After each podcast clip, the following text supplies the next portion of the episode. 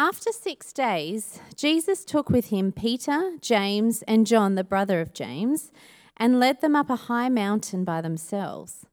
There he was transfigured before them. His face shone like the sun, and his clothes became white as the light. Just then there appeared before them Moses and Elijah talking with Jesus. Peter said to Jesus, Lord, it is good for us to be here. If you wish, I'll put up three shelters one for you, one for Moses, and one for Elijah. While he was still speaking, a bright cloud enveloped them, and a voice from the cloud said, This is my son, whom I love. With him I am well pleased. Listen to him. When the disciples heard this, they fell face down to the ground, terrified. But Jesus came and touched them. Get up, he said. Don't be afraid. When they looked up, they saw no one except Jesus. As they were coming down the mountain, Jesus instructed them Don't tell anyone what you have seen until the Son of Man has been raised from the dead. The disciples asked him, Why then do the teachers of the law say that Elijah must come first? Jesus replied, To be sure, Elijah comes and will restore all things. But I tell you, Elijah has already come, and they did not recognize him, but have done to him everything they wished. In the same way, the Son of Man is going to suffer at their hands. Then the disciples understood that he was talking to them about John the Baptist.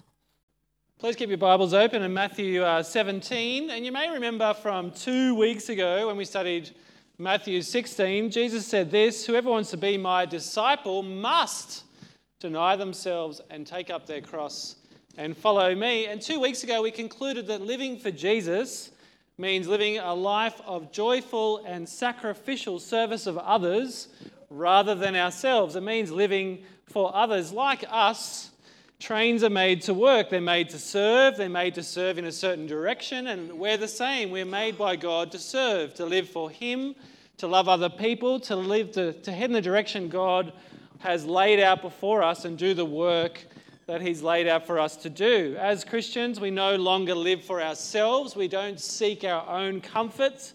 We seek the good of others and ultimately the glory of God. And that was the big lesson from two weeks ago.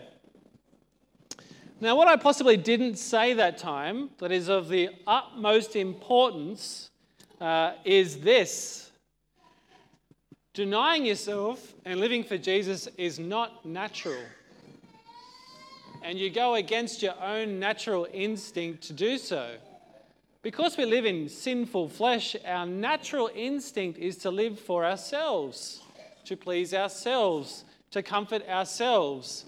And if your strategy for denying yourself and living for Jesus is to take yourself outside and give yourself a good talking to and say, You're a Christian and you need to do better. You need to live for Jesus. You need to stop living for yourself. If that's your strategy to give yourself a good talking to every so often, it won't work. it won't last long. Pulling up your own bootstraps won't work. The only way, the only way we can obey this command to live for Jesus, to deny ourselves, to take up our cross, and follow another person and live the way He wants us to live over and above ourselves, is if we're convinced that He's worth following and if we're given supernatural help in order to follow Him.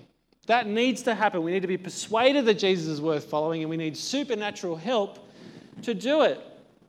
And the disciples did too. They needed a lot of persuading, a lot of convincing, and they needed Jesus' help. And they knew they needed help, and it's clear they just struggled to get their head around what was going on. And I think that's a big part of the reason why, it's clear that's a big part of the reason why Jesus took his disciples upon a high mountain. He chose three in particular to follow him and to show him show them who he really was. Who it was he was calling them to follow. Who is it that we're following? Who is this jesus that we're following? Is he really worth denying my very self for? Dying to self is it worth dying to self to live for Jesus, particularly in a world in which it's getting harder to do? We're going to look at this passage and find out the answer. In the first four, first four verses of our passage, we learned that Jesus is the ultimate fulfillment of all of history to that point. But the way in which Jesus will fulfill history and enter into his glory is unexpected for a great Savior King. And the disciples are struggling to get their head around it. And we continue to struggle to get our head around it today. We find it hard still to be convinced of who Jesus is and follow him with our all in every sphere of our life. It was really interesting to hear Matthew say just then that he, he kind of finds it easier to glorify God and more natural, comes to him more naturally to live for Jesus' glory at work than it does at home. That was really interesting. And I'm sure the same can be said for all of us. We find it easier in some spheres than others to live for Jesus' glory. the path to Jesus' glory is going to be via rejection and suffering and crucifixion. And we talked about this two weeks ago. Jesus is the suffering servant of Isaiah 53. There's a lot of words on the screen. You can read along or just listen.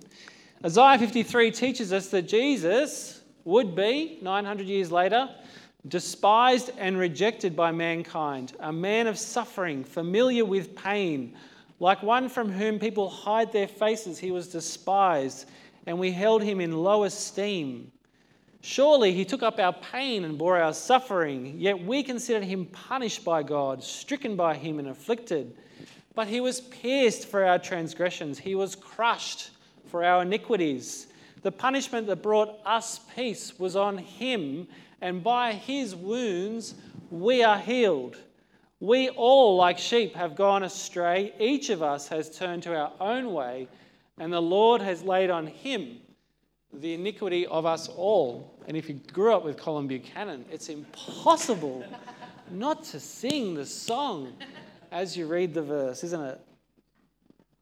To follow Jesus is to follow the one who was rejected and killed by his culture around him. And Jesus is trying to help the disciples to understand this. And he wants them to understand that this is what must happen to him and his followers before he shows them what comes next, which is the transfiguration. For what comes next is glorious and spectacular and encouraging and heartening for the disciples, but it must be heard in the context of the necessity of the suffering and hardship. They must see the glory in the context of the suffering and the necessity of suffering and hardship. And so must we.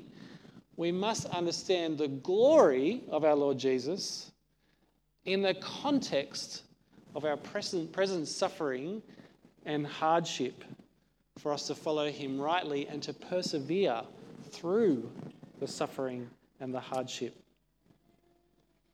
What comes next? The transfiguration was also prophesied long ago by Isaiah. Isaiah continues After he has suffered, he will see the light of life and be satisfied. By his knowledge, my righteous servant will justify many, and he will bear their iniquities. Therefore, I, God, will give him a portion among the great, and he will divide the spoils with the strong, because he poured out his life unto death and was numbered with the transgressions. For he bore the sin of many and made intercession for the transgressors. After he has suffered and paid the penalty for all who have entrusted themselves to him, the Holy Son of God raised up to new life. And this is the part that the disciples seem to be missing. Even in the next section, as we read on next week in chapter 17, when Jesus predicts his death a second time, he tells them again, I'm going to die and I'm going to raise to new life. They're distraught. And it's like, did you miss the second bit? I'm going to die and raise to new life. But they're just distraught at the idea that their Lord and Saviour will suffer and die at all. And you can certainly sympathize with that. The context of Jesus' necessary suffering and death, I'm laboring the point on purpose, must be the context that we have in our minds and our hearts as we look upon the glory of the Transfiguration. The transfiguration coming as it does here after the bleak predictions of rejection and suffering by our Lord Jesus, it strengthens and it emphasizes the link between self sacrifice and glorious vindication. There's a strong link in Christ and therefore in us as his followers between self sacrifice and glorious vindication. The two go together which is strange in any other human context. Suffering, hardship, and glory don't normally all go together. But they do in Christ, and they must for us. Look again at your Bibles, chapter 17, verse 1. After six days, Jesus took with him Peter, James, and John, the brother of James, and led them up a high mountain by themselves. There he was transfigured before them. His face shone like the sun his clothes became as white as the light. Just then there appeared before them Moses and Elijah talking with Jesus. Peter said to Jesus, Lord, it's good for us to be here. If you wish, I'll put up three shelters one for you, one for Moses, and one for Elijah. Awesome things happen on mountains in the Bible. God met with Moses on Mount Sinai in Exodus chapter 19. The people had to stay at the bottom. They weren't even allowed to touch the mountain unless they died. The priests were allowed to go halfway up. Moses went all the way to the top to meet with God as the representative of God's people. He was kind of like the great high priest who went all the way into the Holy of Holies to meet with God. And even then, God was veiled in a massive cloud of smoke. Can you see the parallels? The mountain, the cloud. Moses went up on the high mountain, met with God, was given the Ten Commandments.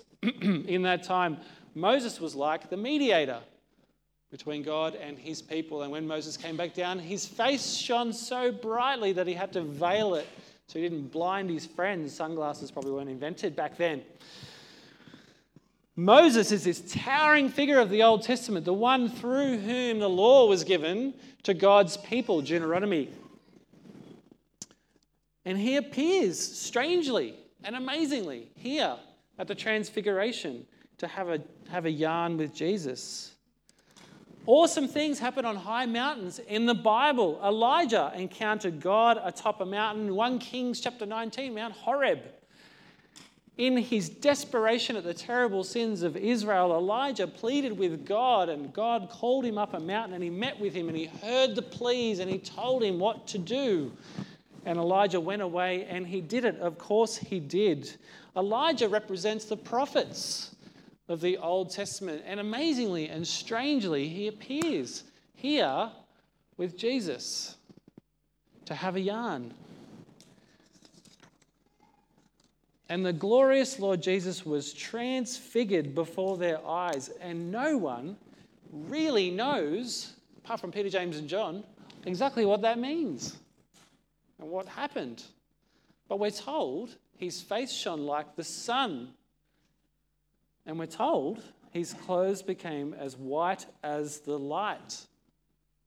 There was a physical manifestation of Jesus' incredible divine glory on display for his three disciples to see. They had a glimpse of the all surpassing glory of Jesus atop a mountain.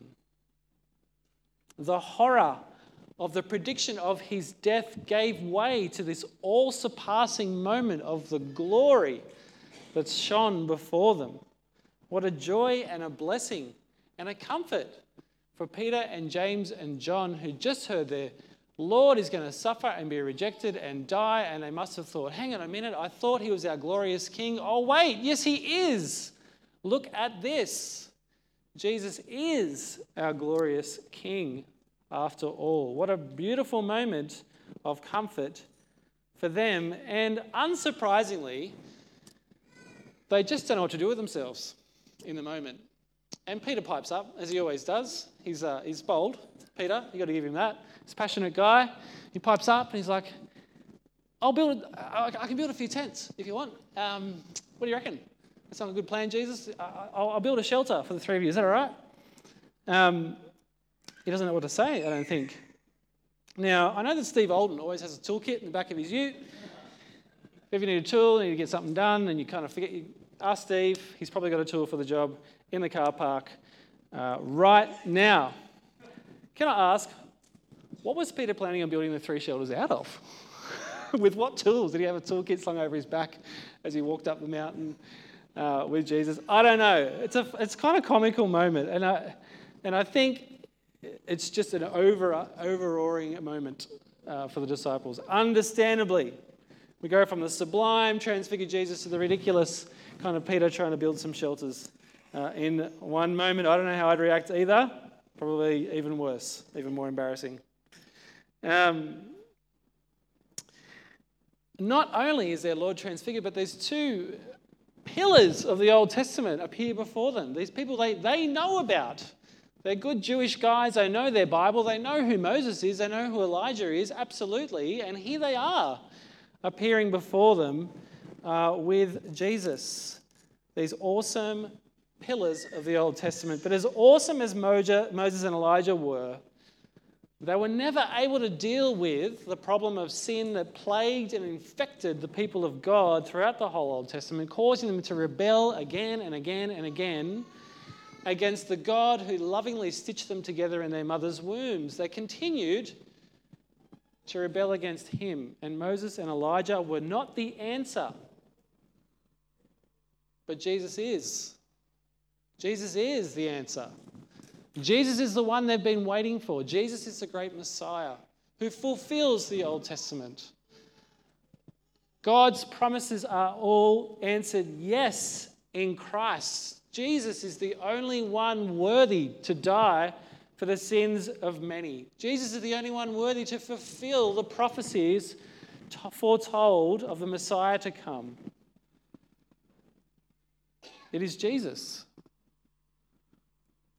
who is the truly glorious one. And Moses and Elijah, as quickly as they appeared, disappear again. It is natural and unsurprising that Jesus is the one and the only one who can truly and completely please the Father. In the next few verses, we bear witness to the Almighty Eternal Father's approval of His Son, our glorious Lord Jesus. Verse 5 While he was still speaking, a bright cloud covered them, and a voice from the cloud said, This is my Son, whom I love. With him I am well pleased. Listen to him. There's not that many exclamation marks in the Bible, but there's one here. When the disciples heard this, they fell face down to the ground, terrified. terrified. Excuse me. But Jesus came and touched them. Get up, he said. Don't be afraid. When they looked up, they saw no one except Jesus. When they looked up, they saw no one except Jesus. God speaks from heaven and he, he declares who Jesus is. The creator of the universe, he declares who Jesus is his Son, with whom he is well pleased, the one worth listening to, the one and only one, always worth listening to. This moment is practically identical, save for one difference, to the moment of Jesus' baptism in the Jordan River in Matthew chapter 3. It's on the screen. As soon as Jesus was baptized, he went up out of the water. At that moment, heaven was opened, and he saw the Spirit of God descending like a dove and alighting on him. And a voice from heaven said, This is my Son, whom I love. With him I am well pleased. What's the difference? What's the one difference? One, listen to him. Listen to him. God the Father's declaration pulls together two great Old Testament expectations. Firstly, that the Messiah would come, the King, the glorious one, the Savior King would come, and here he has come. The one spoken about in Psalm chapter 2 has arrived in the person and work of Jesus. And secondly, also that the suffering servant would come, the one who be willing to be, would be willing to suffer at the hands of men for the sake of his people and die and be raised to new life has come also in the person and work of Jesus, Isaiah chapter 42. Here at the Transfiguration, God is saying that Jesus is both king and suffering servant in the same person. King and suffering servant. He is a Messiah who must suffer and be killed, and on the third day raised to new life. And he adds something new than he said of the baptism This is my son, whom I love. With him I am well pleased. Listen to him. This is the one, the one and only one, the one who we've been expecting for centuries to come and solve the sin problem of the world. Listen to him.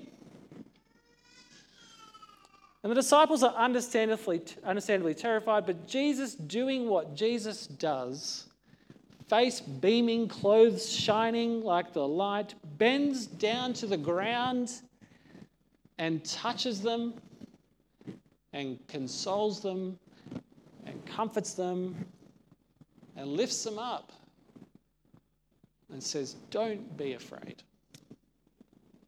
I'm here with you. Don't be terrified.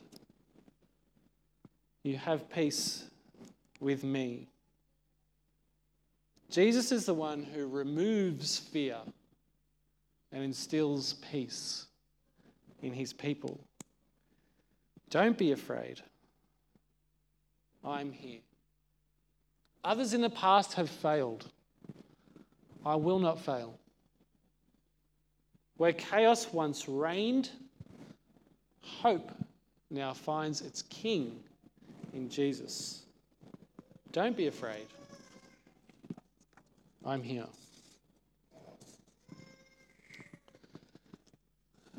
Jesus is the first and the last. Jesus is yet another in a long line of great men of faith and women sent by God with God's approval. But where Abraham and Jacob and Moses and Elijah and David and Solomon and others failed, Jesus will succeed. Where they were inadequate, Jesus is sufficient. Let's read this last little bit. Verse 9. As I coming down the mountain, Jesus instructed them, Don't tell anyone what you've seen until the Son of Man has been raised from the dead. The disciples asked him, Why then do the teachers of the law say Elijah must come first? Jesus replied, To be sure, Elijah comes and will restore all things, but I tell you, Elijah has already come. They did not recognize him but have done to him everything they wished. In the same way, the Son of Man is going to suffer at their hands. The disciples understood what he was talking to them about John the Baptist, who came and suffered and was killed. He came, the great prophet, the next Elijah, declaring the glories of God, and they cut his head off for it. Jesus is referring to the prophecy of Malachi, chapter 4 which looks forward to the new Elijah coming, who is Christ. Surely the day is coming, it will burn like a furnace. This is the last chapter of the Old Testament. All the arrogant and evil doer will be stubble. The day that is coming will set them on fire, says the Lord Almighty. Not a root or a branch will be left to them, but for you who revere my name, the Sun of Righteousness will rise with healing in its rays, and you will go out and frolic like well fed calves. Then you will trample on the wicked. There'll be ashes under the soles of your feet on the day when I act, says the Lord Almighty. Remember the law of my servant Moses, the decrees and laws I gave him at Horeb for all Israel. See, I'll send the prophet Elijah to you before that great and dreadful day of the Lord comes. He will turn the hearts of the parents to their children, the hearts of the children to their parents, or else I will come and strike the land with total destruction. Moses and Elijah are both towering figures of the Old Testament. They are, but both of them give way to the coming of the glorious Lord Jesus. He is the one in whom all of the Mosaic law is fulfilled. He is the one who declares the goodness of God in himself in a way that the prophets of old never could. He's the King, He's the Son of God. But his pathway to glory is suffering.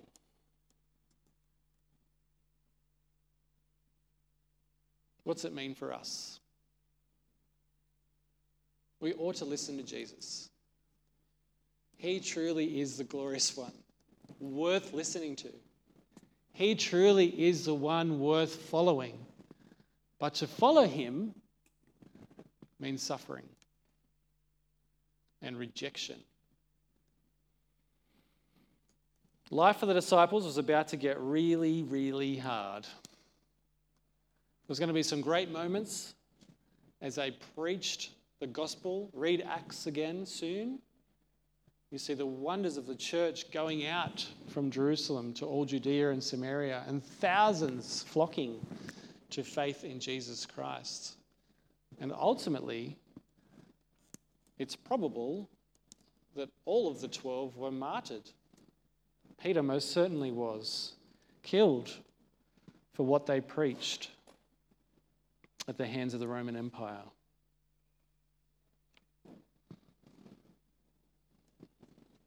Jesus has lovingly given the disciples the smallest glimpse, just the smallest glimpse of his cosmic gloriousness. Gloriousness isn't a word.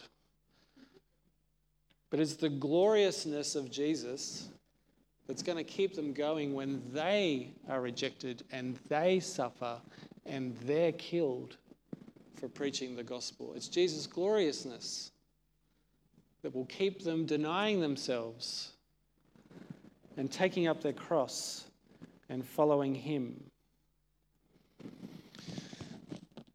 We live in a culture that's rapidly growing in its hostility towards Christianity, don't we?